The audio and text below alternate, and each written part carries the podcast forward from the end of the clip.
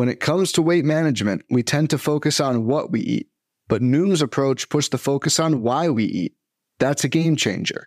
Noom uses science and personalization to help you manage your weight for the long term. Their psychology based approach helps build better habits and behaviors that are easier to maintain. The best part? You decide how Noom fits into your life, not the other way around. Sign up for your trial today at Noom.com. That's N O O M dot com to sign up today.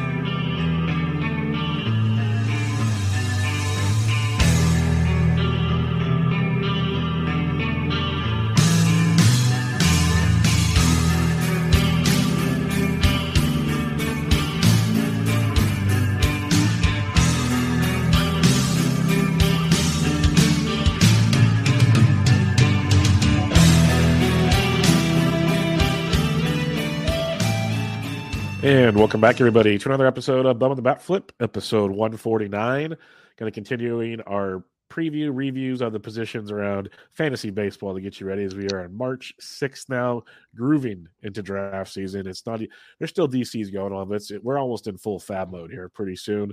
Uh, so tonight, relief pitchers, middle infielders. Last uh, episode, we had catchers and corner infielders. So we'll get you going around the diamond. But before we get there, you can find me on Twitter at BDintric and my co-host is always on Twitter at BatFlipCrazy. Toby, how we doing, my friend?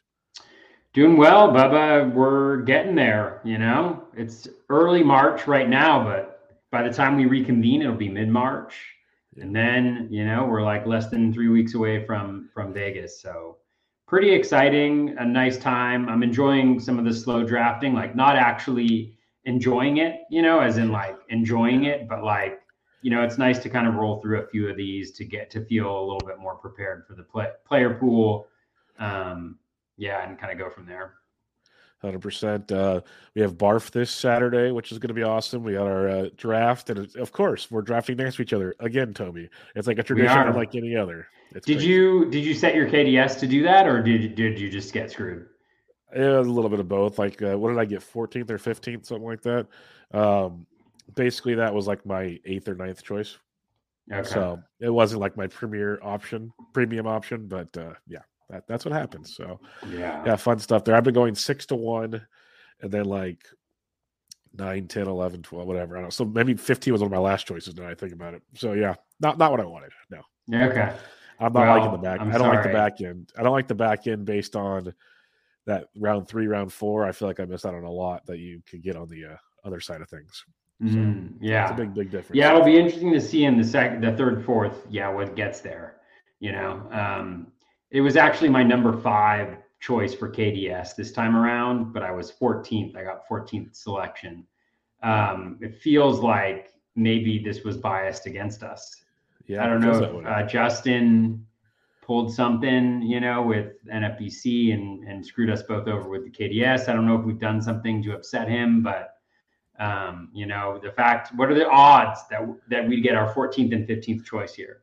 Yes. But um, I I have not uh, drafted from the very back, um, so I I intentionally had it up there pretty high. So I got nice. a little lucky there. Well, give you a nice practice in case that uh, lands that way in Vegas for you, so you'll have a an idea.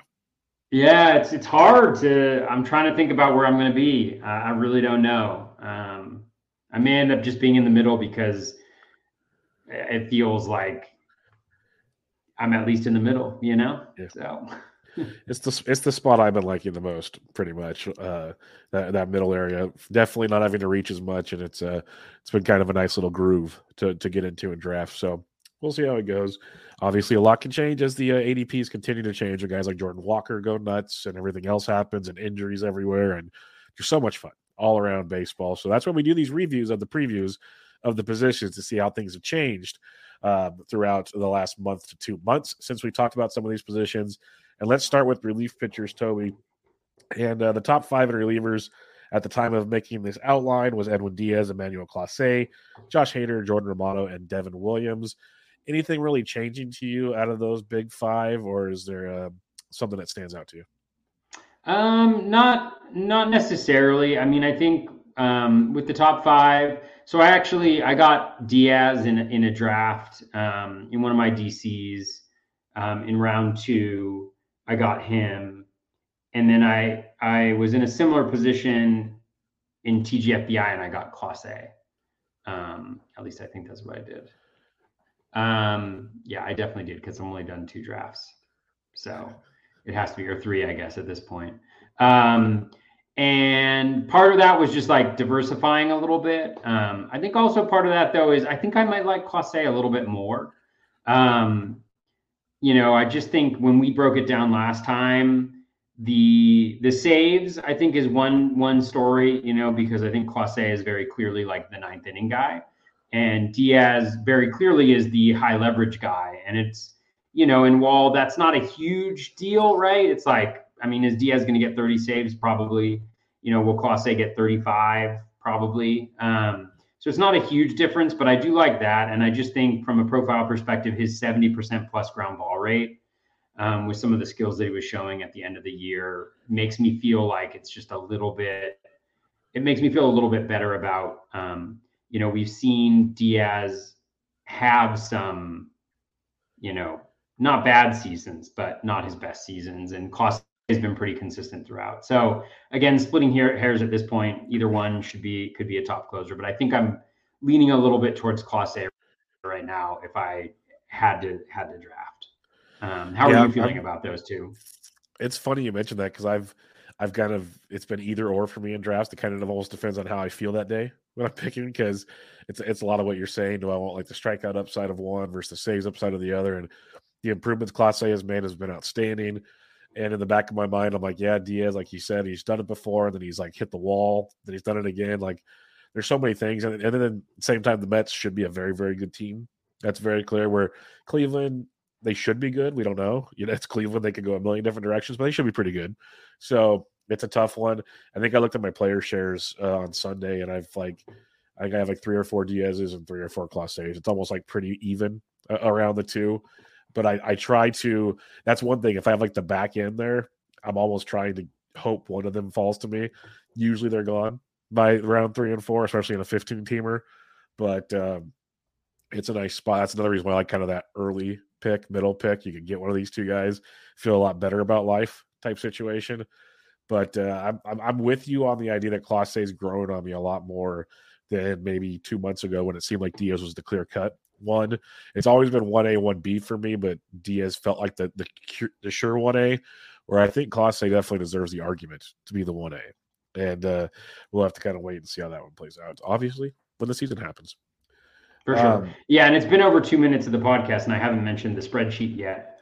Um, so, DC, so I just wanted, I just wanted to, I just wanted to mention that the spreadsheet does have Diaz ahead by a, a little over a dollar. So um, do with that information what you will. All right. I'm not, you know, I'm not actually a human here. I'm just a conduit of the spreadsheet.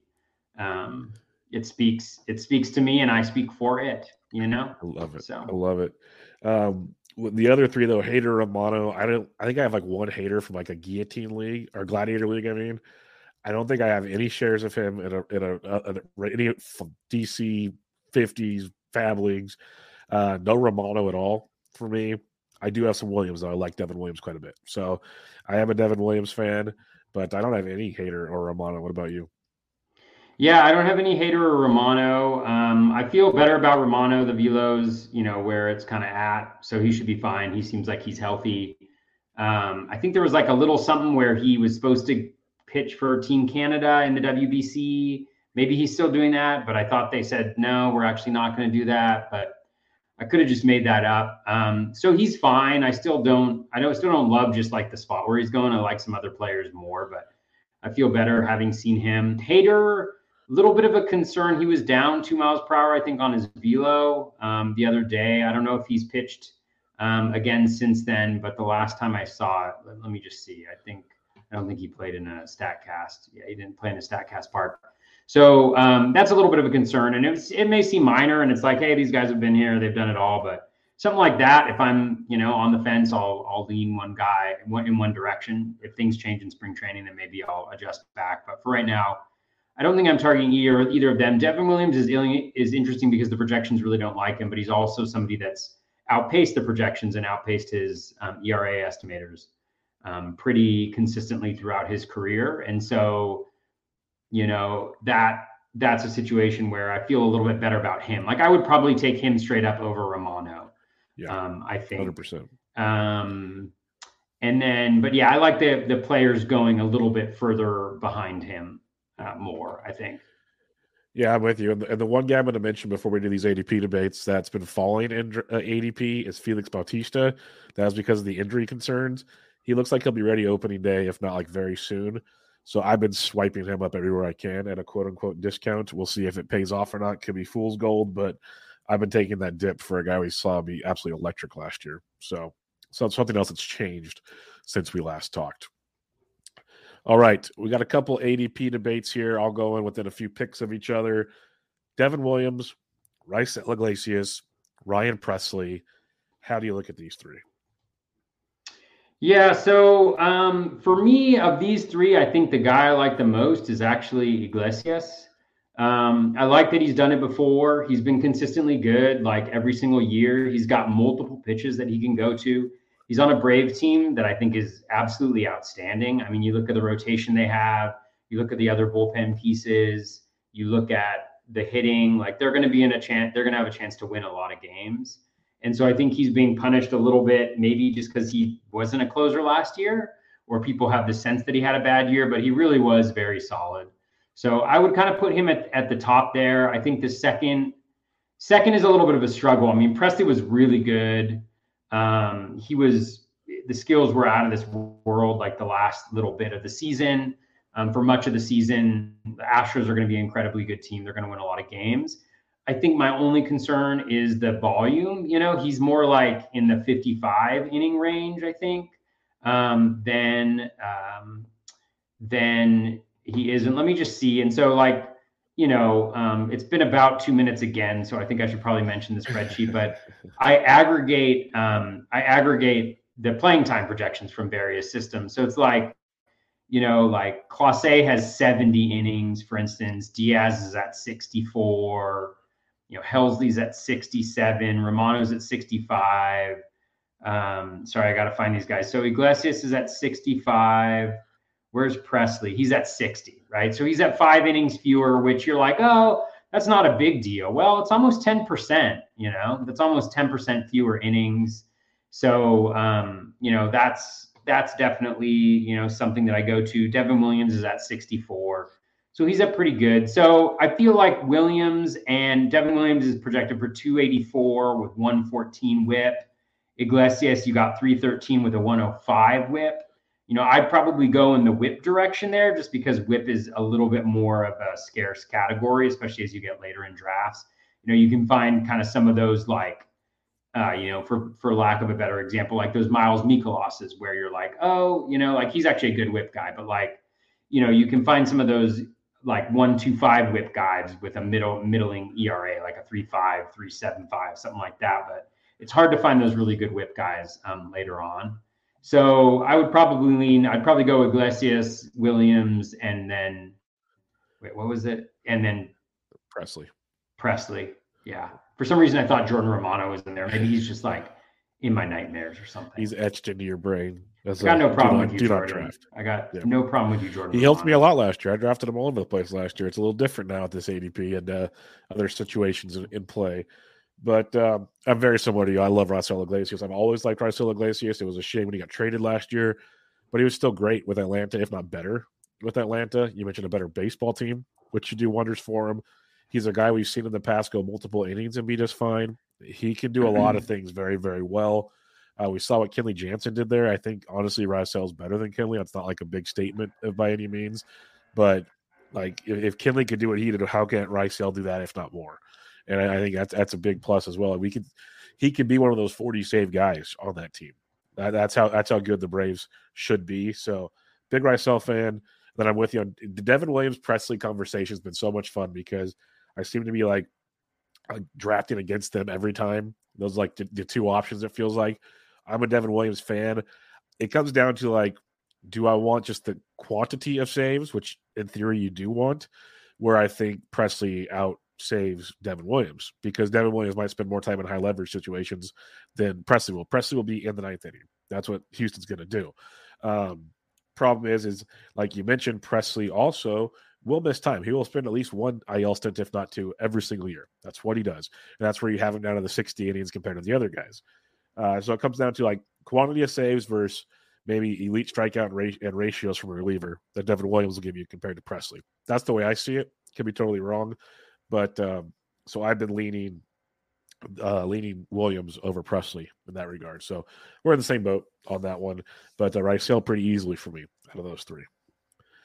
This next one, it's pretty nasty, but it's the only other one that had yeah. It's, it's, I saw it. I saw it, and it scared me. It's the only other one that had guys getting drafted close to each other. That's the only reason why I put it on here. Uh, it's Alexis Diaz. I think you meant Scott Barlow instead of Joe Barlow. I was going to say, I was like, okay, man, Joe Barlow's going at ADP of 600, I think. You're right. It's Alexis Diaz, Daniel Bard, and Scott Barlow, uh, all going pretty close to each other. This is also before Daniel Bard got hurt. Who knows how long that's going to be for? Might be a minor thing. Who knows? But um, honestly, I don't want any of these guys. Maybe Scott Barlow out of the three. We're similar. I, if I had to, if I had to pick one, it'd be Scott Barlow. But honestly, I don't really want any. So, how do you uh, look at this situation? Yeah. So, I mean, it's a good ADP debate. Uh, I have Scott Barlow as the top guy in this. He's the only one that I might have slight interest in. Um, but still, like, there's just Royals aren't very good. And is he really going to be the guy there all the time? And is he going to get traded midseason to somebody else? I'm not. I'm not as interested, and I think it's also a really juicy part of the draft. You know, I have him as an ADP of 129 um, in in the spreadsheet, which I hadn't mentioned in a couple minutes. Um, and then Alexis Diaz. So I have them both being like pretty terrible values, but um, being right next to each other in terms of pitchers. Uh, one being uh, player 170 and one being one player 175. Um, and then the Daniel Bard guy is down there, player 189. So they're actually pretty close ADP wise. I think they're both pretty terrible values.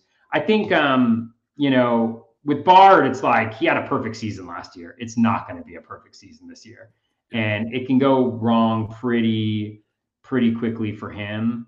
Um, Diaz, we talked about him last time, but let's do a little. What was your walk rate over the last ten games of the season? Um, so let's see. Actually, let's do a larger sample. Let's do what was your walk rate the last 15 games of the season?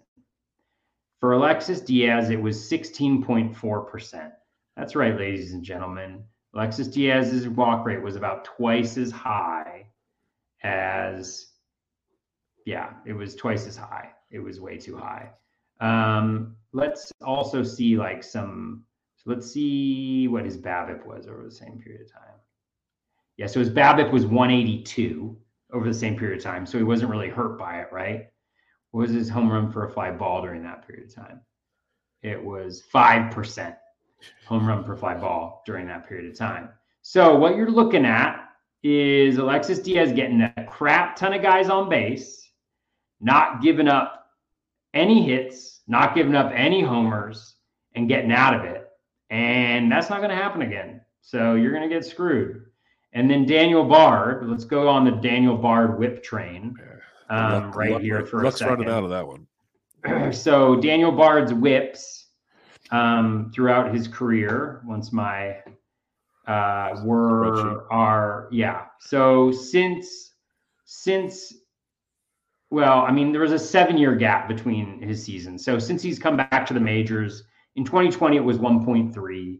That is that's rough. Um, the next year in 2021, it was 1.6. And then last year it was 0.99.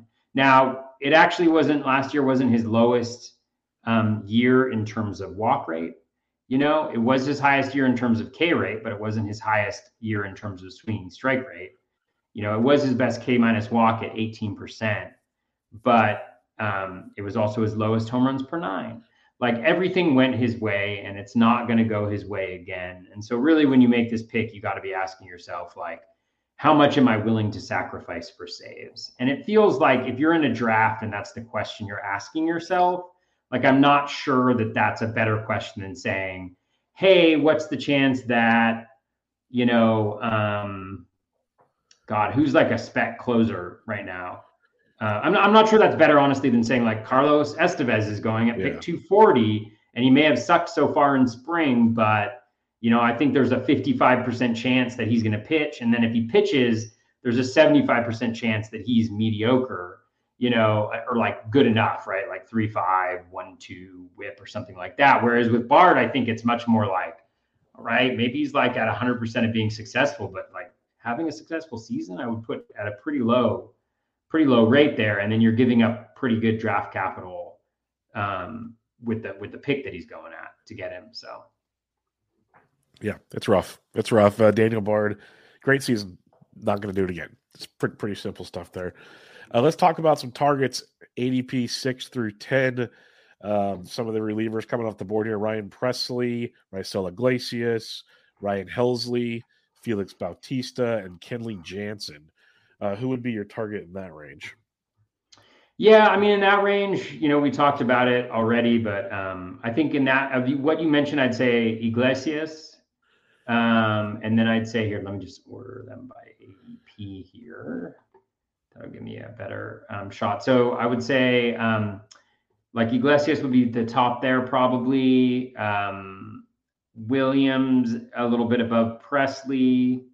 I think Bautista is the one guy that I just wouldn't go after. Sorry, Bubba. I know you mentioned you just That's got a bunch good. of them, but um, I, we talked about it last time. I'm a little concerned just about the kind of skills and and the walk rate for him, and then you throw on you add on the injury a little bit. That has me concerned. I do like Ryan Helsley a lot. He is also down a little bit velo wise, but he's still like above 99, um, which is really nice. And then with with Jansen, I mean, we covered him before too, and he's fine. Like he's, I think he'll probably be fine. Like you know, mid threes ERA and one two whip maybe, and he'll probably get all the saves there. So I don't think that's a bad.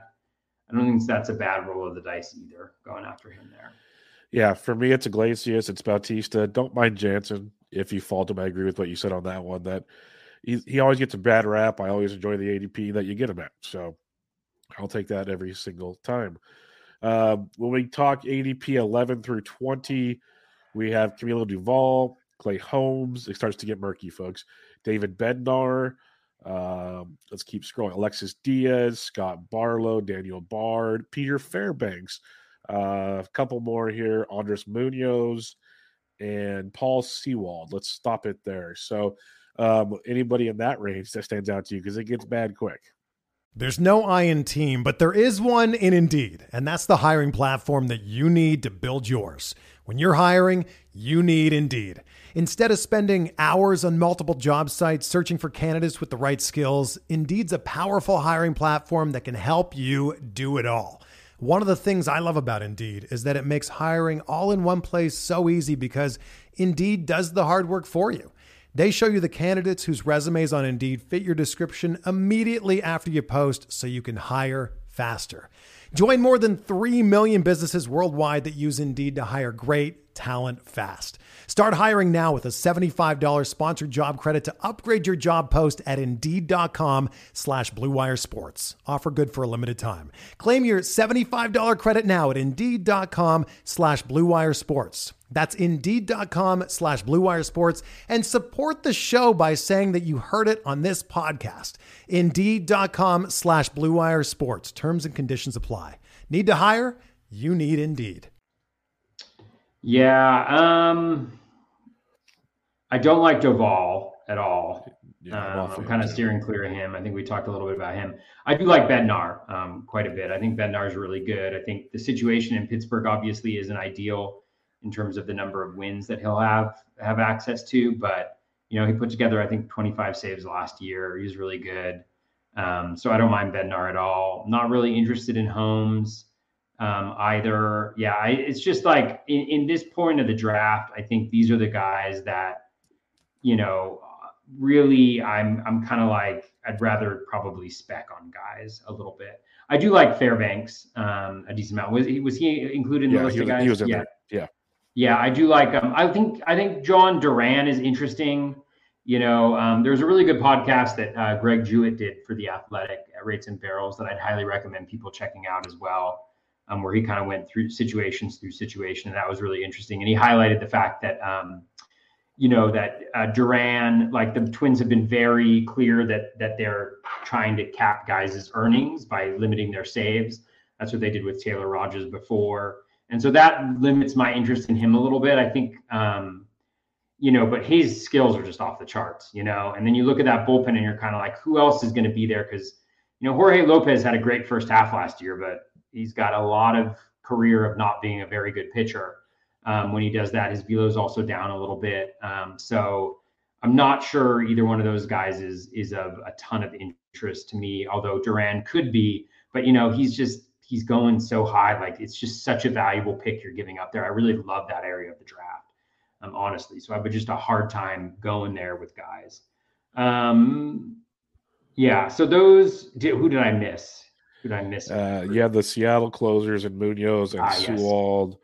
Yes. Uh, um, yeah, and then some of the guys we already talked about, Alexis Diaz and uh, Bard and uh, Barlow. Yeah, with Sewald, Sewald's a little bit interesting um, to me. I don't necessarily mind that. He's already started pitching. Um, I think he's been pitching well from what I've seen, at least results. I don't know if he's pitched at the StatCast Stadium yet, where we're really getting a good sense of how well he's pitching. But I think he pitched a clean inning, um, which is nice. I think it's his job probably in the vast majority of situations. Munoz is obviously you know, probably a su- superior pitcher, but Sewald's been Seawald or whatever. Um, he's been pretty good uh, for the last couple seasons. So I don't mind specking there. I'd rather spec spec, you know, not necessarily spec, but like I'd rather go after maybe like a guy who gets 75% of the saves here, who has good skills, than I would a little bit earlier, just because I think that's a really prime area for both pitchers and hitters. There's a lot of guys in that region that I really like. So um, yeah, so so I would stay off of Munoz just because I don't think he's the closer, so I don't think you have to get him here. Um, Sewald, I think, is is definitely um, an interesting character right here. So that's kind of my general sense of those guys. Yeah, we're on a lot of the same ones. I've been interested in Clay Holmes, but like I've been steering a little clearer as the draft season's gone on. I like Bednar quite a bit. I just wish the Pirates had given more save chances because they just aren't going to be good. That's the part that stinks, but he should help you everywhere else. Uh, and then Fairbanks and Sewald are two guys I've been starting to circle as draft season's gone on. If I didn't get two good closers early, those are guys I've been uh, definitely looking towards because they'll get you the ratios plus the save chances. So big fans of uh, of those two as well. And Fairbanks, everyone's talks about the Rays. You know, they always have all these guys close. They do. But when they have a good guy that doesn't get hurt, they usually stick with them. The thing is, the Rays are always getting guys hurt and moving guys around and and doing that thing. Sewald or uh, Fairbanks could easily give you 20 plus saves. That wouldn't shock me at all. So, yeah, definitely interested in that one. And indeed. All right. Yeah, well, I find myself in the same situation every year where I go in and I'm like, I'm going to grab two closers, Bubba. I'm going to get these two closers so I don't have to worry about it at all. And then I get into the draft. I'm like, oh my god, I love these hitters and these starters. Like these guys are so good. Like let's uh, let's let's let's grab them. And I'm like, oh, I don't really want to get this mediocre closer here. You know, it feels too wrong. But yeah, I don't know.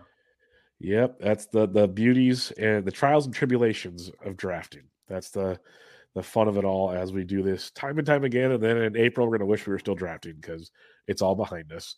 Um, let's go to the middle infield now, where there's a little bit more to talk about than there is relievers.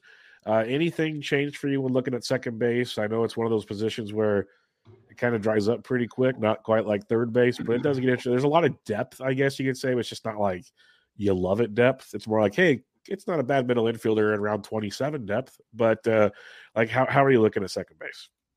Yeah, you know, um, I'm I'm both glad and not glad that we're looking at uh, middle infield uh, today, just because I, I, I compared to all the different positions, I really don't like middle infield and sec. I, mean, I don't like shortstop and second the most. Like if I were to rank all the positions, maybe outfielders in there. The one caveat that I'd say to that, and this has really been my approach all draft season. Um, is I'm really not focusing on the positions at all. I'm trying to draft the best players, and um, and regardless of position until I have to, you know. And so, what I'm more looking for in these in these situations is perceived value of guys, and just like any other position, there are players that um, that provide some value in here. So I think there are pockets that I really like. You know, at the different positions, I would say shortstop. I haven't done it yet. You know, I've, even though I love first base this year, I've been getting a lot of first basemen in, in the first round so far. Um, so we'll see if that if that continues. But um, uh, shortstop, you know, obviously is a position I think that would be interesting to get early on, just because I do think that you have some really elite performers up there, and I think that goes down a little bit like the further along that you get into draft. I do think that there's some second baseman going late. I think there's a variety of different options there that you can kind of go to. Um, so I think that's fine. Whereas I, I don't really like the second baseman um, going earlier on. Um, so I'm much more in kind of maybe a wait and see approach at second base versus shortstop.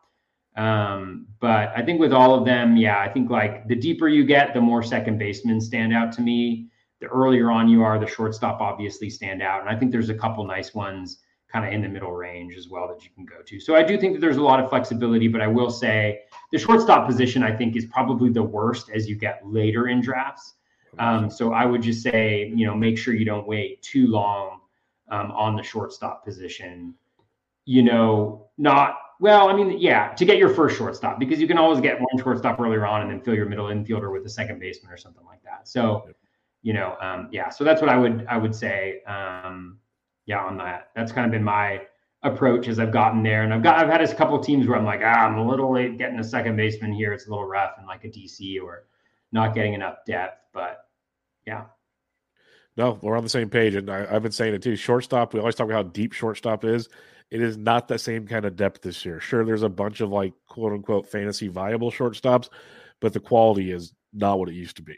It, it definitely drops off quickly. That's why I, I, I keep saying I, I, like to leave the draft with somebody no later than like Willy Adames, Jeremy Pena level of shortstop. I want at least one from there or before. I'm trying not to reach for one in the first rounds if I don't have to, but like I've been finding myself liking Francisco Lindor more and more, especially if he falls in around three. That's been an attractive piece to me. Like just little things like that where shortstop can get uh, kind of nasty. But second base, I don't really like the early second basemen don't stand out to me as much as other positions, kind of like what you were saying. So I just kind of wait on the position, uh, not on purpose, I guess, but it just seems that way. And uh, like Gleyber Torres started to look a little more appealing to me later on in drafts, guys like that. And then I don't mind waiting for like the Kolten Wongs of the world and stuff like that. If if worst comes to worst, preferably at middle infielder, like you said. But um, you know, they say in 15 team leagues, there's always a position you're going to be kind of like weak at. Uh, second base is fine with me if it's one of those guys late uh, in those scenarios. But it's definitely not what it used to be, is what it feels like. Because I'm not even in love with like the Ozzy Albies of the world like I used to be. Like I like him a lot, but it doesn't like I'm not running to go draft him. So after you get to like Marcus Semien in the early rounds, it's kind of like, eh, yeah, you got these guys. That, that's kind of what stands out there. And it, it, they're not like jumping off like Altuve. I love Jazz, but it's just none of these guys are really doing it for me. And then as you get deeper in, it's like, tell me the difference between Jorge Polanco, Thairo Estrada, Vaughn Grissom. Like they're all kind of very similar kind of dudes to me. So it's it makes it kind of tough to uh to want to reach for them when you can go get like a, a, cool third or fourth outfielder. Or go get a third or fourth starting pitcher or go and do these other things to to fill your roster and your team's needs instead of just filling the positional needs like Toby was saying not worried so much about position as in getting the best players for your roster. And that's where it leaves me going like just deeper at the second base position and just filling it at some other point in time unless it just kind of happens where it works out and I get a guy I want that falls or something. But more often than not that's just not happening right now all right, let's do some ADP debates here at the position. We got, let me uh, click the middle infielders tab here to make it a little more official. All right, we got Tommy Edman, ADP of about 75, give or take. Dansby Swanson, ADP of 82. So that the 12th and 13th middle infielders off the boards. Uh, how do you view these ones? It's, uh, Tommy Edman is always a fun and controversial name out there. Yeah, right. Um, this one's an interesting one. Both guys that show up as really good values where they're going actually um, in the spreadsheet since we haven't mentioned in a couple minutes. Um, but I haven't gotten either one. I've been in a position to get Swanson and I can't quite get there. Um, you know, he's probably going to bat third in that lineup, so he's going to be in a really good spot. Maybe it's the new situation. I'm not quite sure, but I just have not been able to go there. Maybe I'll get there later in the season. Um, Edman, you know, again, all the controversy around is he going to hit first? Is he going to hit, you know, towards the back end of the lineup? I think the key is, is if he gets 600 plate appearances, right? Um, he's gotten close to that or at that the last couple of years. Let me just let me just make sure. Let me just make sure. I feel like he has. Um, uh, but he's done that and he's been, you know, really successful. And maybe he's that guy. Yeah. So he had 691 and then 630. You know, so I think as long as he's around 600, he's going to be totally fine. Is he one of those guys that's going to take the next step around speed? It could be. I think he's a player that, you know, if you like, if you if you build like I typically build, right, and you go with a lot of pitcher heavy early, you know, he's a guy that can help you catch up on that speed um, pretty quickly. Um, so yeah, but it's just a question of again, you know, um, where he hits in the lineup and how many plate appearances he has. He's very good defensively, so he should be in there. He does also have the added benefit of having the second base eligibility as well. And so, you know, that probably puts his check mark for me with Edman over Swanson.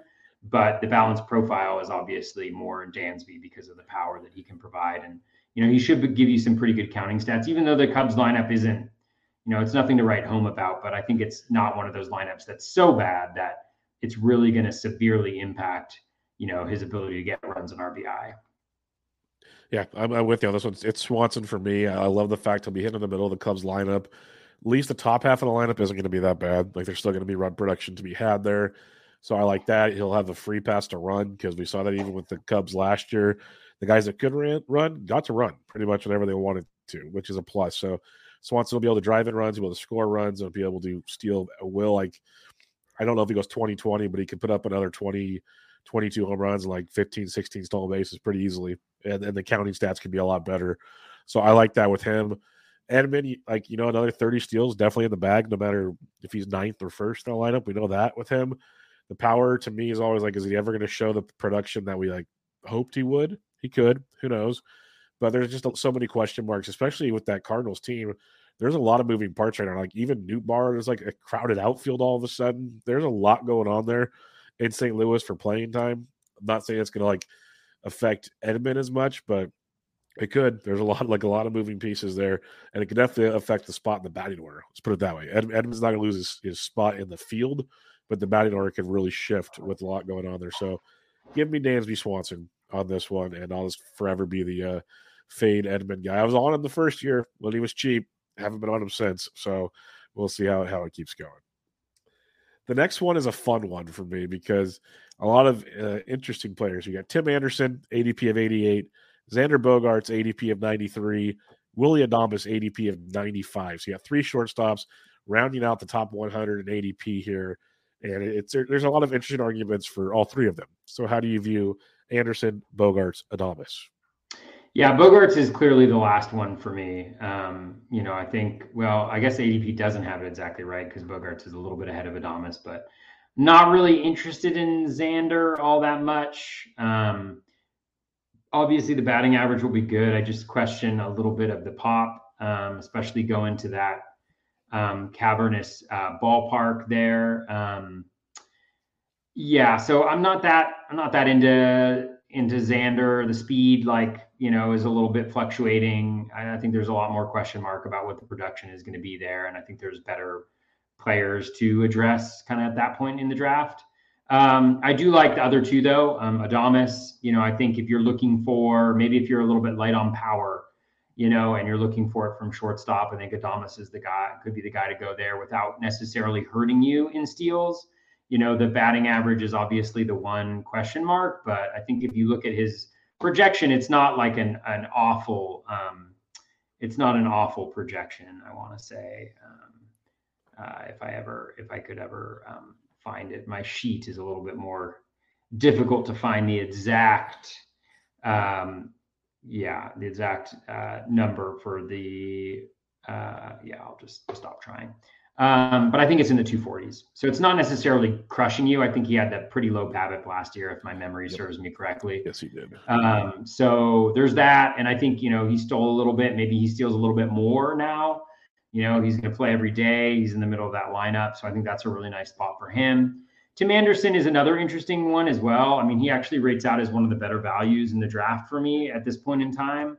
You know, I think, um, but you know, I think there's, you know, one of the things that I struggle with. I actually drafted him in TGFBI.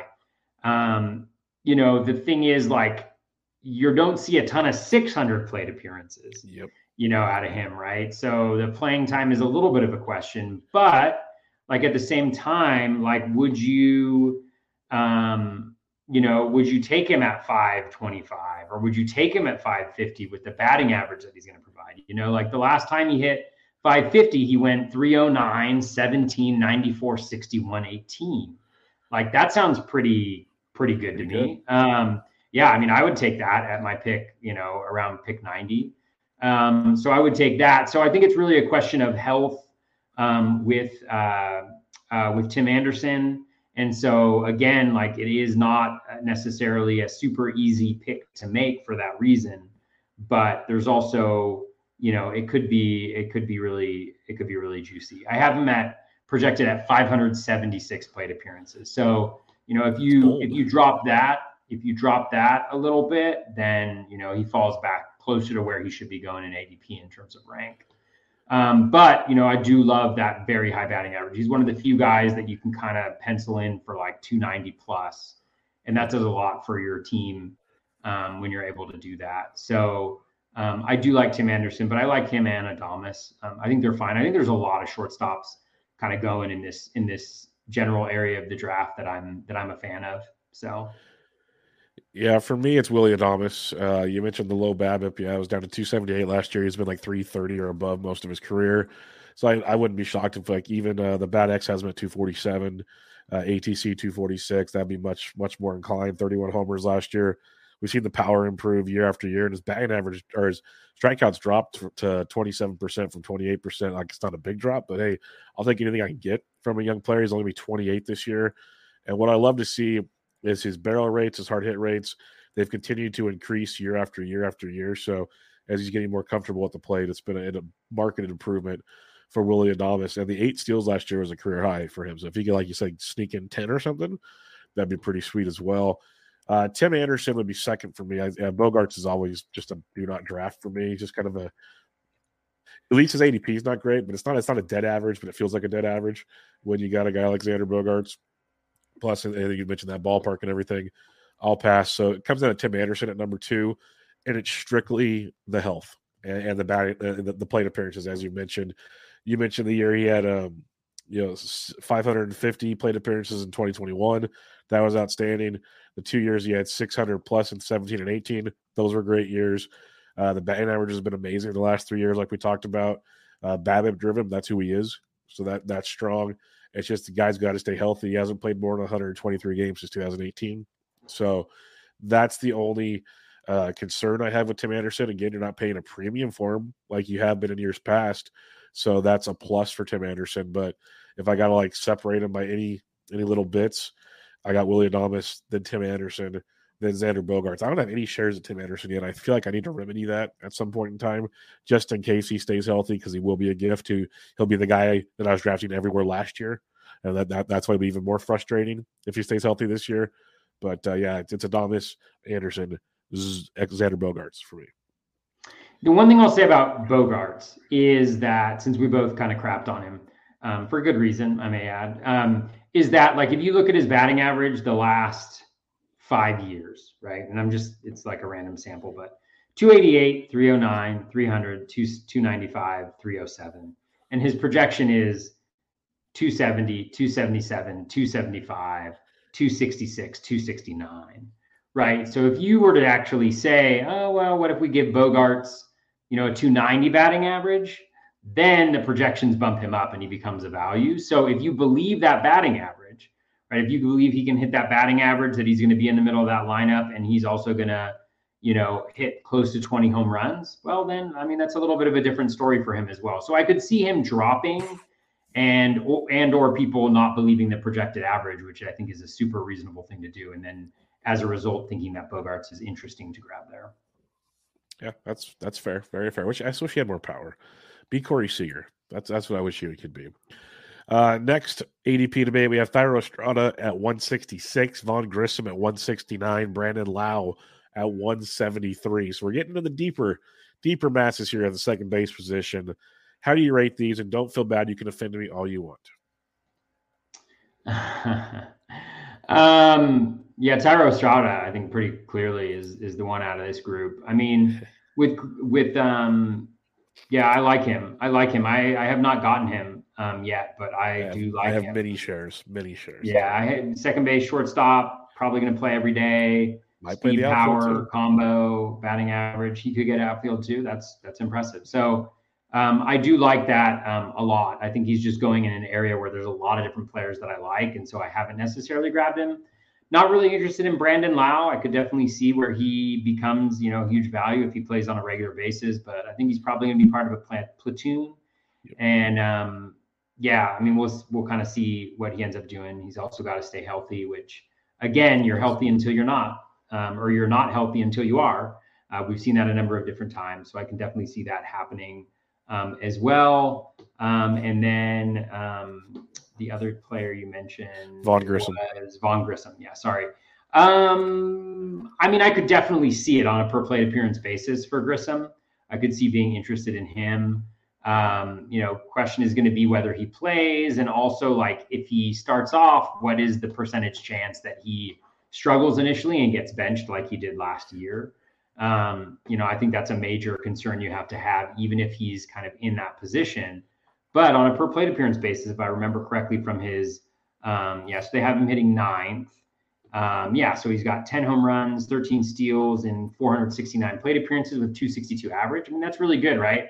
It's very similar to Thairo Estrada going later on in drafts. So if you think he's going to be good, if you think he's going to be able to, you know, play the shortstop well enough to stay in that lineup and then stay healthy enough to stay in that lineup as well, then I think he's a really interesting, um, you know, he could be a really interesting guy there. The projections just don't see it right now. And, you know, I think there's a lot, a little bit too many instances where he's just doesn't, that you're dropping him, right? Like he's not even playing.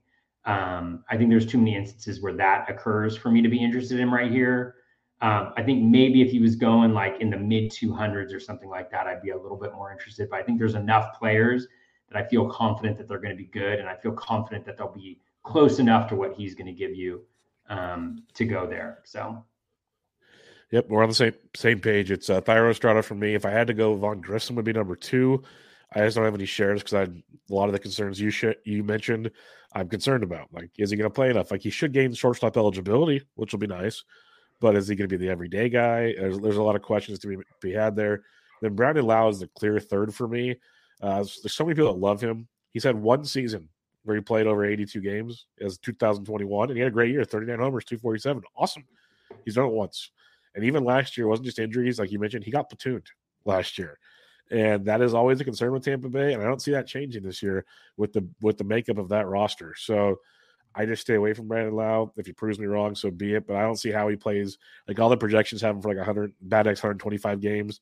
Most of them have him for 125. They got him for 21, 24 home runs, which is cool, which is good. I don't even know if he gets to 125. Like I said, he's only gotten over 82 one time. Like so, we're, we're asking for a lot there from Brandon Lowe, and I'm just going to pass on that and take Thairo Estrada and, and move on and get the uh, all the you know five categories potentially with Thairo Estrada. These, the power will probably be the weakest of his five categories, but I'm still a believer he's a 15 home run guy where some people don't think he is. He's shown he can hit the ball hard with the max EV. He's young. I'd still give him some time to develop that as well. So uh, I'm pretty pretty happy with what we're seeing there with Thairo. All right, couple more here real quick. Uh, we got Jean Segura. Where are you, Jean? Let's scroll down and find it. Jean Segura. 220 is what I have met. 220. Oh, yep, there he is.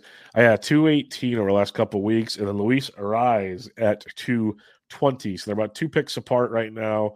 I'm just going to say real quick, it's an easy Jean Segura for me. But uh, what's your thoughts on these two? Yeah, it's a really good uh, putting them next to each other um, because in my spreadsheet, you know, which I haven't mentioned in a couple minutes, um, is uh, he's uh, Segura's 220, Arraez is 216 for ADP, and they're 190 and 196. So they're both showing up as you know decent values.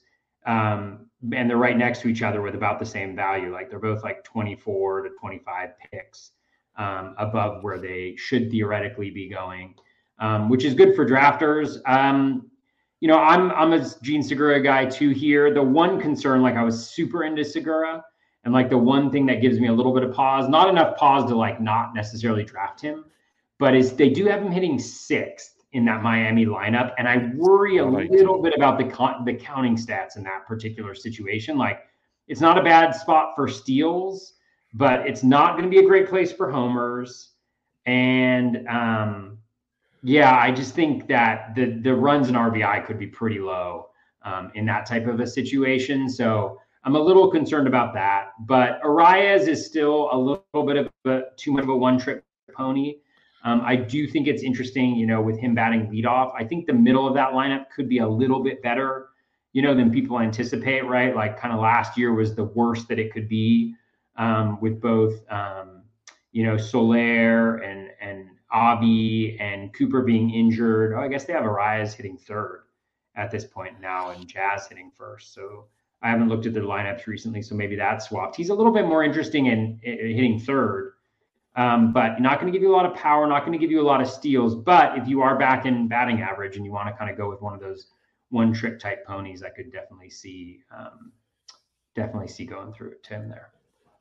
Yeah, it's it's Jean Segura for me. Uh, I, have never been a Luis Arraez guy. He's a better real life player than fantasy player for me. But there are some very smart people that like him, and I'll go down with that ship. Uh, the last one I have here, when I made this list two weeks ago, they were right next to each other in ADP. Since then, the last two weeks ADP, Bryson Stott is 224 and Ha-Seong Kim is 245. So they're a little bit apart now. Um, do you have any thoughts on these two, real quick? Yeah, I mean, my thoughts are if you're drafting them for your for your team, you maybe waited a little bit too long. Um, no, I mean, I think that they're both they're both really interesting. I mean, Stott is interesting. He's still really young. He has really good plate discipline the batted ball quality is not necessarily there. The question is going to be whether he's in a platoon as well. Um, you know, they they brought in Josh Harrison. I feel like at this point in time, that's probably the play that they go with is Josh Harrison against lefties and and um, Stott against um, uh, righties. And if that's the case, right, then that 497 plate appearances is looking a little bit more accurate um, than it would otherwise. Um, you know, and that's 12 home runs, 11 steals. 247 batting average, and those projections look great. But then it's like then you have to manage kind of the the lineup, right? You have to like you know figure out when he's playing, figure out when he's not playing, and all that jazz. And it's just kind of like, is that worth it for Bryson Stott? Um, with Ha-Seong Kim, I mean, I think he should definitely play um, on a regular basis. So I definitely think there's some interest there. It's actually kind of remarkable. Like the the Padres lineup gets so bad pretty quickly um, you know, right now they obviously don't have Tatis Jr. in there, but you know, you got Jake Cronenworth hitting fourth. Yeah. You know, you got Nelson Cruz, Matt Carpenter, Ha-Seong Kim, Trent Grisham, Austin Nola. Like it's just a little bit of a rough, um, a little bit of a rough go there. Um, and then with Kim, you have a very similar projection, a higher plate appearance projection, but you know, you're looking at, um, you know, low teens in terms of home runs and low teens in terms of steals as well. I mean, last year he almost got 600 plate appearances and he was at 11 and 12 with close to 60 60. I mean, at close to 600 plate appearances, I think you're hoping for a little bit more. And maybe he does get slightly better, but pretty similar actually. Like, you know, his barrel rate was actually down from his first year. Was at 4.2% from 4.5, had a max EV that was a little bit lower as well. So I'm not sure what the ceiling really is there um, uh, with them. So yeah, I'm not really interested in either of them right there. There's just different players that I'm targeting in this position of the draft. Yeah, no, it's I'm not on either one of them. If I have to pick one of the two, I'll give a chance to Bryson Stott, but uh, I'm not really on either one of them. So I'll keep that short and sweet on that one. Let's do second base targets here. ADP My 11. camera is making people dizzy, Bubba. Uh, I wouldn't worry so about much. it.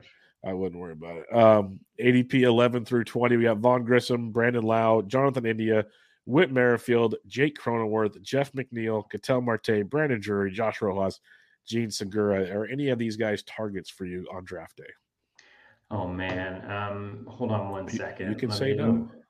Yeah, I know. Well, I don't have them on my list, so I got to like pull up ADP and look at who um, who they are because it just says uh, 1 11 through 20. Um, let's see what we got here. Hold on one sec. Sorry, just because I can't remember all of them. Um, uh, all right. So we got um, middle infield. Second all right. base. Oh, second base. Sorry. Yeah.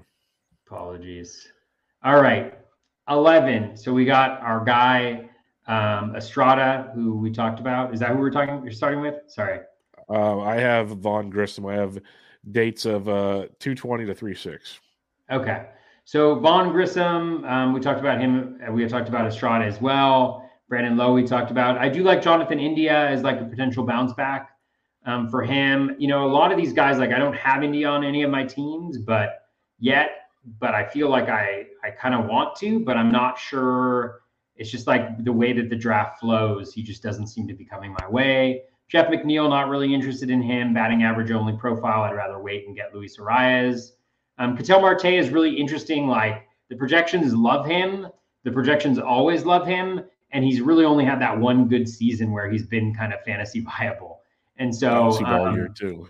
yeah, it's the bouncy ball year two. So it's kind of like uh, the projections really make me want to like him, but I haven't gone after him either. Cronenworth is a compiler, not really going to get you home runs, not really going to get you steals, decent batting average, um, decent counting stats if he's hitting in the middle of that lineup. So I don't mind that, but I'm not that into it. I'm probably not targeting it there. Brandon Drury, probably not. I just think there's too many ways that he um, fails or doesn't get enough playing time in that particular situation. Uh, Whit Merrifield, I do like Whit a decent amount. I mean, he is hitting towards the back end of that lineup, but I think he does have second base and outfield. So he should get a good, decent run. And so I feel like 20 steals is definitely possible and a little bit of pop, especially with the new dimensions on the outfield. You know, they might be able to help him a little bit more because he does, he is, you know, he's good for, he's good for 10 home runs or so. Um, and then Arias, we talked about Stott, we talked about, um, yeah, I think that's, that's what I have through 20. Is that right? Yeah, it's pretty close. Um, India is pretty much India and Cronenworth are probably the only two guys I'm interested in here. Um, I got Jean Segura at 20, and uh, I don't mind him. But uh, yeah, India and Cronenworth, India is by far my favorite. That's why it's just a, a bad position. It's like you kind of have to take a guy early and don't like it, or I don't know, or you just keep waiting. But it's it's not ideal. Let's put it that way. It's not an ideal position at second base, but at least you're almost at ADP 200 here.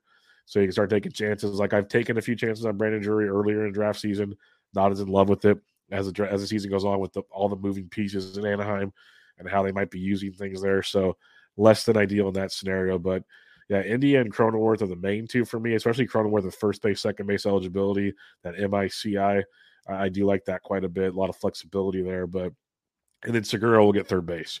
So that that's big as well. But yeah, not not not a ton in this range. Uh, 21 through 30.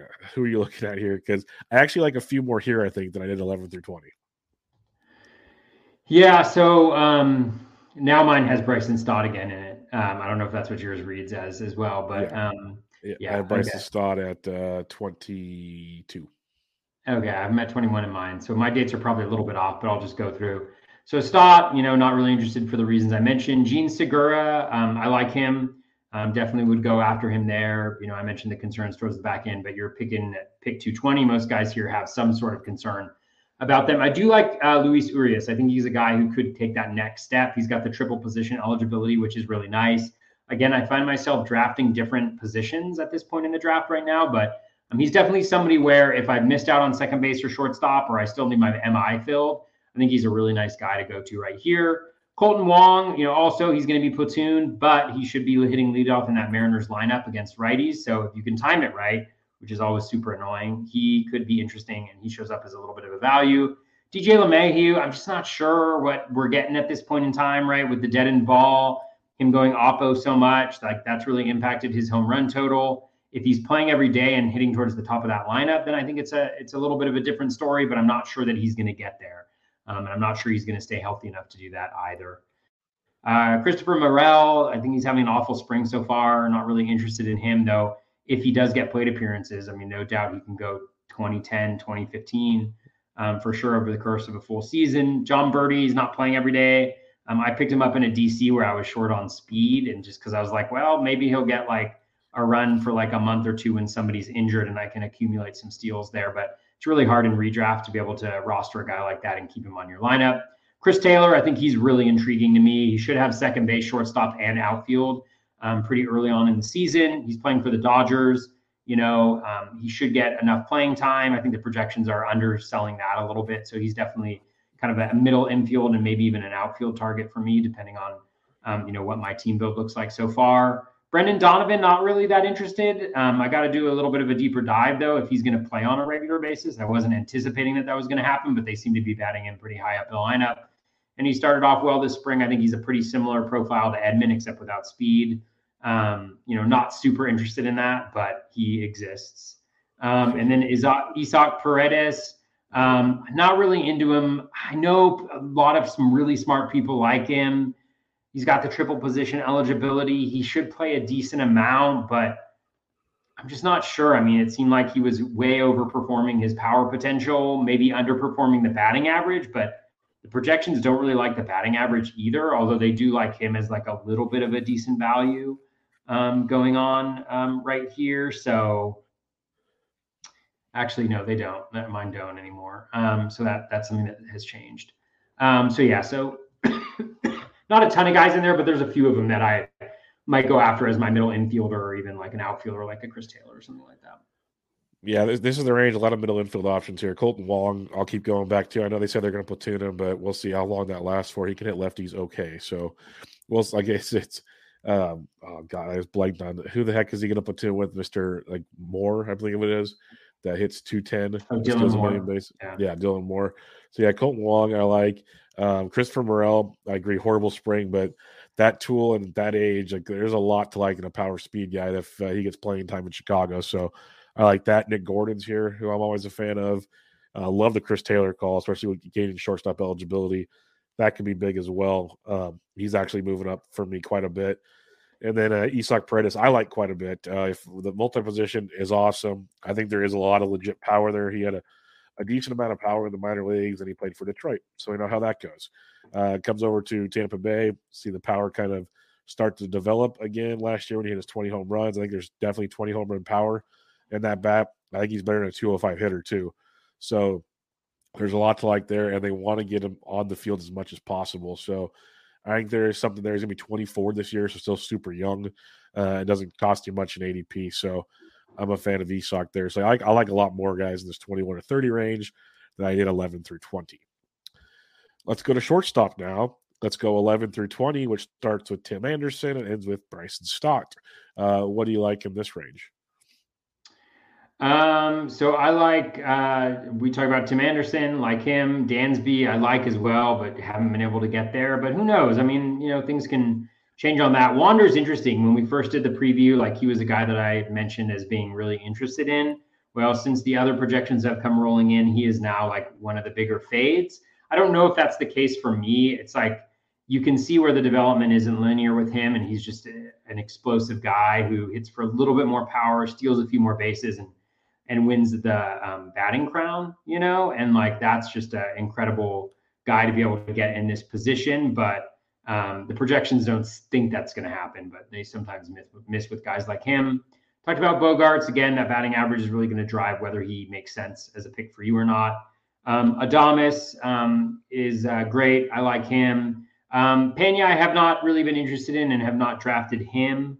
Um, you know, uh, he shows up as a negative guy, but I mean, he's also seems like a player who should be really good, like really cares, tries really hard, did well in the clutch, was injured last year. So if you're into Jeremy Pena, I can totally get that as well. Amed Rosario, I like a lot. Um, you know, kind of contributes all over the place, maybe a little bit light in power, a little bit light in RBI, but, you know, plays every day. Um, he steals, he hits for a little bit of pop. Um, and he's got that solid batting average, um, pretty consistent. So I like Rosario as well in that spot. Haven't really been into Correa. Correa. I think it's more a profile issue. You know, the sheet actually likes him a little bit, um, but I think it's more just like this profile is not necessarily like something that I don't feel like I can replicate a little bit later on in the draft. and you're not really going to get speed. You know, the batting average is okay, but not great. So I kind of tend, tend to tend to steer clear of that a little bit. I do like Nico Hoerner, like the the profile. Him and Rosario are pretty similar to me, just in terms of like kind of the batting average. You know, probably low teens. Maybe Hoerner doesn't get quite get there, but maybe there's a little bit more speed for him. Um, so I like him as well. I like Thairo Estrada, like I mentioned before. I like Javi Baez a lot. I think where he's going, you know, he's a tremendous value. It's just a question about like the pro, the profile doesn't necessarily that type of profile that he has doesn't age gracefully. Like I think it was Eno that did some research on that, but like the guys with the really high O swings do not get better with time. But he was also injured last year, so I think it depends on whether you're like buying the injury versus the just reduction in skills. Um, but I like him where he's going right there. Um, you know, I think he's if you've missed out on your earlier shortstop, I think you can go do a lot worse than Baez. Um, Stott, you know, I mentioned him not being super interested in him. I'll stop there. Yeah, Tim Anderson, we talked about him earlier. Uh, definitely a little more intriguing to me than he once was. Love Willy Adames, big, big, big circle around Willy Adames. Uh, Jeremy Pena, I do have some shares of, but now that the news is out, and I should have paid more attention to this before, Baker basically said, as long as Michael Brantley's healthy, he's my number two hitter, which is Dusty Baker at his finest. Just loves those uh those veterans. That's, and he basically said, "Well, it's because Brantley's done it longer." That was his answer. Not that Pena's better. Like, come on, Dusty. Like, come on. That's man. why Kyle Tucker will hit sixth again this year. Right? Jesus, criminy, Dusty. So I like. I still like Pena because I think you know how healthy is Brantley going to stay. Let's be realistic about that. Um, Nico Hoerner is intriguing if you like that profile. I like that start a lot. We talked about him, and I'm on the Javi Baez bounce back as well, just based on price alone. Uh, you know, he might not ever be the guy we once remember him being in Chicago, but he's also not an ADP close to 170 probably either. It does stink hitting in Detroit. No sugarcoating that, but uh, he is a definite, um, I think, upside play. You mentioned the value on your sheet. Uh, and then because the, the biggest thing is for me is if you miss out or you're waiting on stuff after Baez, the next shortstop is like over 50 picks later. It starts to get bleak real quick. So um, it, it, drops off a cliff. And Baez will be one of the last resorts for me. All right, 21 through 30. You got CJ Abrams all the way down to like Joey Wendle, Anthony Volpe area. So who do you like in this 21 to 30? Abrams could be interesting, but you know, uh, Davey Martinez was saying that he's not he's not going to hit towards the front end of the lineup. That he's got to kind of earn that spot and that really hurts him for me because the home runs are going to be pretty low. I think with him, I just don't really see the power unless it develops um, kind of season to season, which is definitely possible with a guy with his prospect pedigree. The steals are interesting, but if he's batting towards the back end of that lineup, I think everything else could be a little a little gnarly. I mean, the batting average should be decent too. Ezequiel Tovar is one where I'm like, I really want to get him. I really want to get him, and I never end up getting him. And even though like he's still around at ADP, and I think it's just because of the needs I have in any given draft at that point in time, and maybe question marks about where he's going to hit and you know um, whether he's going to stay up. But the projections like him, we talked about Cam. I talked about Urias when we talked about second base.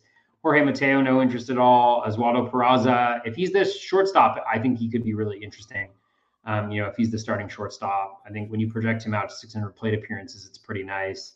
Um, Adalberto Mondesi, not really interested either. Luis Garcia, I haven't really been interested in that much either. I think he's another one where it's like you're hoping the batting average is really good, not quite sure about the power and the speed and whether that's going to come through for you. Um, Andrus is interesting, you know, kind of where he's going a little bit. Um, you know, playing playing second base, he's going to get that eligibility. You know, he may hit towards the back of the lineup, but you could see him putting together like another 15 10 season, something like that, playing for the White Sox. Um, Volpe, you know, you're kind of hoping that he becomes the starting shortstop. He's one of those guys where if he's not the starting shortstop, then you got to have that debate with yourself and redraft about whether you're going to drop him or not. And not necessarily something you want to do, but if you don't have to, you know, if it's if it only costs him 330, maybe that's the the risk that you take there. Um, yeah, that's the last one I have. Is there one that I didn't cover that's in there? Uh, that's pretty much it, I believe. Yeah. Um, yeah, I like CJ Abrams a lot. I just wish the Nationals liked him as much as I did. I think there's a lot of power, especially speed, to unlock there if they just let him go at the top of the order. So I've had him in a few drafts, especially at that ADP. I agree with you on Ezequiel Tovar. He's supposed to be the dude in, in Colorado, so I'm a fan of him as well. These are more middle infield options, though. I'd hate these guys to be my starting shortstops. Let's be very clear about that. Um, after that, though, I like Oswaldo Peraza if he is the shortstop. It looks like he should be, unless something crazy happens. So I, I like him at that ADP. Elvis Andrus is a late shot, um, is in play because I, I, agree. I could see a, a, replication, or at least close to last season. Obviously not as crazy, but pretty solid year there for Chicago. And then Luis Garcia of Washington as a, as a, a long shot late. Don't hate him. like a 310 ADP, second base shortstop eligibility, really good batting average asset. The power looks like it could continue to be developing. So there is a little little something there, but uh, we'll see how that plays out as well. All right. We got a listener question. I believe it's only one. I'll double check, but uh, we got one for the show, and it comes from uh, William Conklin, Toby. Um, a few months have passed. Who's a middle infielder and or relief pitcher that you have changed your opinion on for the better, and who's one that you changed your opinion on for the worse? Mm, relief pitcher and middle infielder, and, and or it could be just one or the other. I mentioned Wander is the one that's kind of changed negatively for me, I guess, you know, going from like the guy that I thought I'd be um, all over to somebody that I'm not all that interested in um, at this point. Again, I could go after him, but um, the spreadsheet says no. Um, I think Baez is somebody that I've gotten more interested in um, as the kind of draft season has progressed. Um, again, if you wait a long time. Like, you know, eh, he, like you mentioned, he's kind of like there's a little bit of a cliff after him. So he's somebody who's moved up a little bit in my eyes. Um, and then, yeah, so I answered the first part of that question, right? Yep, you you answered yeah. the whole question. Okay, now I gotta do I gotta do relief pitchers, right? No, it was it was Andor. You don't have to do both if you don't want to. It's up to you. Oh, um, I don't know if there's really like anybody that's moved all that dramatically. For me, it's Camilo Doval. I'm, I'm, I'm all out on Doval. I was in on him early. I'm out on him now. So yeah, that's 100 percent a shift in my liking uh, at reliever. Uh, I don't know if there's anybody else that stands out to you because they kind of all feel the same for the most part to me. Mm-hmm. Um, middle infield though, the biggest thing for me, I guess, is pretty much out on Jazz Chisholm, which really hurts to say. Which really hurts wow. to say. So that that's one. From you, that's it, meaningful. Yeah. If he, if he were to some, if the ADP were to fall to like round four ish, I'd be a little better about it. Maybe at Barf on the three four turn, if he falls, I'll be more in, interested. But well, don't don't tell me that. Uh, yeah, I know fun. you're just playing me. I know you're just playing me now. You're like, oh yeah, I'm gonna go for uh, Jazz Chisholm at that uh, three four turn with you drafting right next to me on either side. Uh, that's well, what I'm going to go for. I really don't like him, but I might go that direction. Just over kidding. his last two or last two weeks, his ADP is anywhere between 31 and 56. I don't mind it closer to the 56 side of thing. There's no way I'm going towards the 31 side of things with Jazz Chisholm. That's that's the conundrum. And then another player that I'm a little more interested in, I still haven't gone all in, but I'm starting to dig in more and potentially take some chances on is Oneil Cruz because I can see the ceiling with Oneil Cruz. There's also a very large pit, a floor with Oneil Cruz. But I, I definitely see the appeal with Oneil Cruz. That could be a game changer type deal. Super young guy that can figure it out. So a little more interested on him than I was before because I was completely all out at one point in time. So we'll see. Anybody else that stands out to you that has shifted your opinion a, a lot? No, I don't think so. There's not like a ton of relief pitcher ones. So yeah. All righty. Then final thoughts, Toby, on our relief pitchers and middle infielders as we move on to the outfield next week. Um, yeah, I mean, my only thought is like you forgot to say the comment about how uh, can I go two minutes without mentioning the mentioning the spreadsheet um, from Pete Christensen, right? Yep, DC got you. Yep. Yeah, D- he got me. Um, so as an honorary in honor of, of that of that tweet um, i'm going to have a podcast at the end of this uh, draft season where i go through my entire spreadsheet from player one all the way to player 1500 and that's all i'm going to do is say player's name where i have them ranked Dollar how value. much money and then where their adp is and then what the value difference is.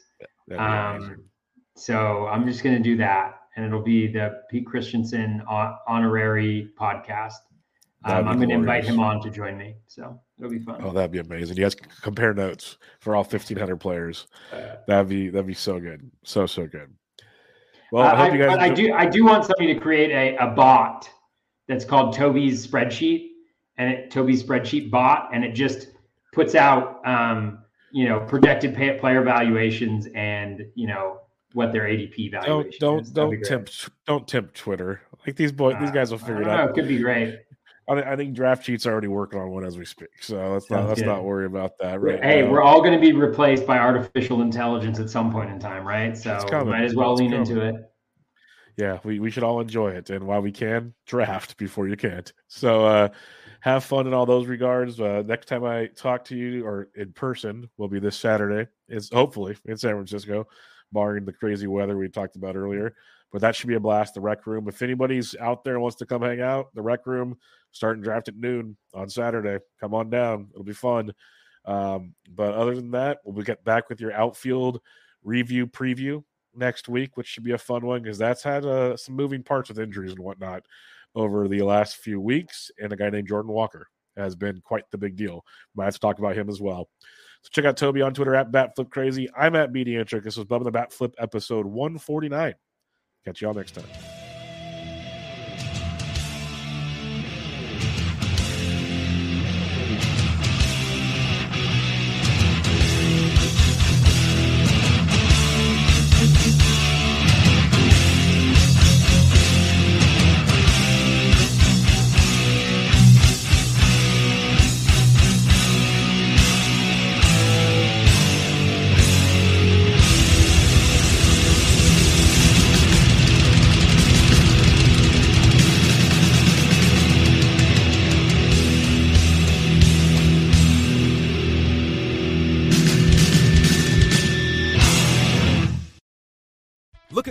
Fun way to win up to 25 times your money this football season? Test your skills on prize picks, the most exciting way to play daily fantasy sports. Just select two or more players, pick more or less on their projection for a wide variety of statistics, and place your entry. It's as easy as that. If you have the skills, you can turn $10 into $250 with just a few taps. Easy gameplay, quick withdrawals, and an enormous selection of players and stat options are what make Prize Picks the number one daily fantasy sports app. Ready to test your skills? Join the Prize Picks community of more than 7 million football fans who have already signed up. Right now, Prize Picks will match your first deposit up to $100. Just visit prizepicks.com slash get100 and use code GET100. That's code GET100 at prizepicks.com slash GET100 for a first deposit match up to $100. Prize Picks, daily fantasy sports made easy.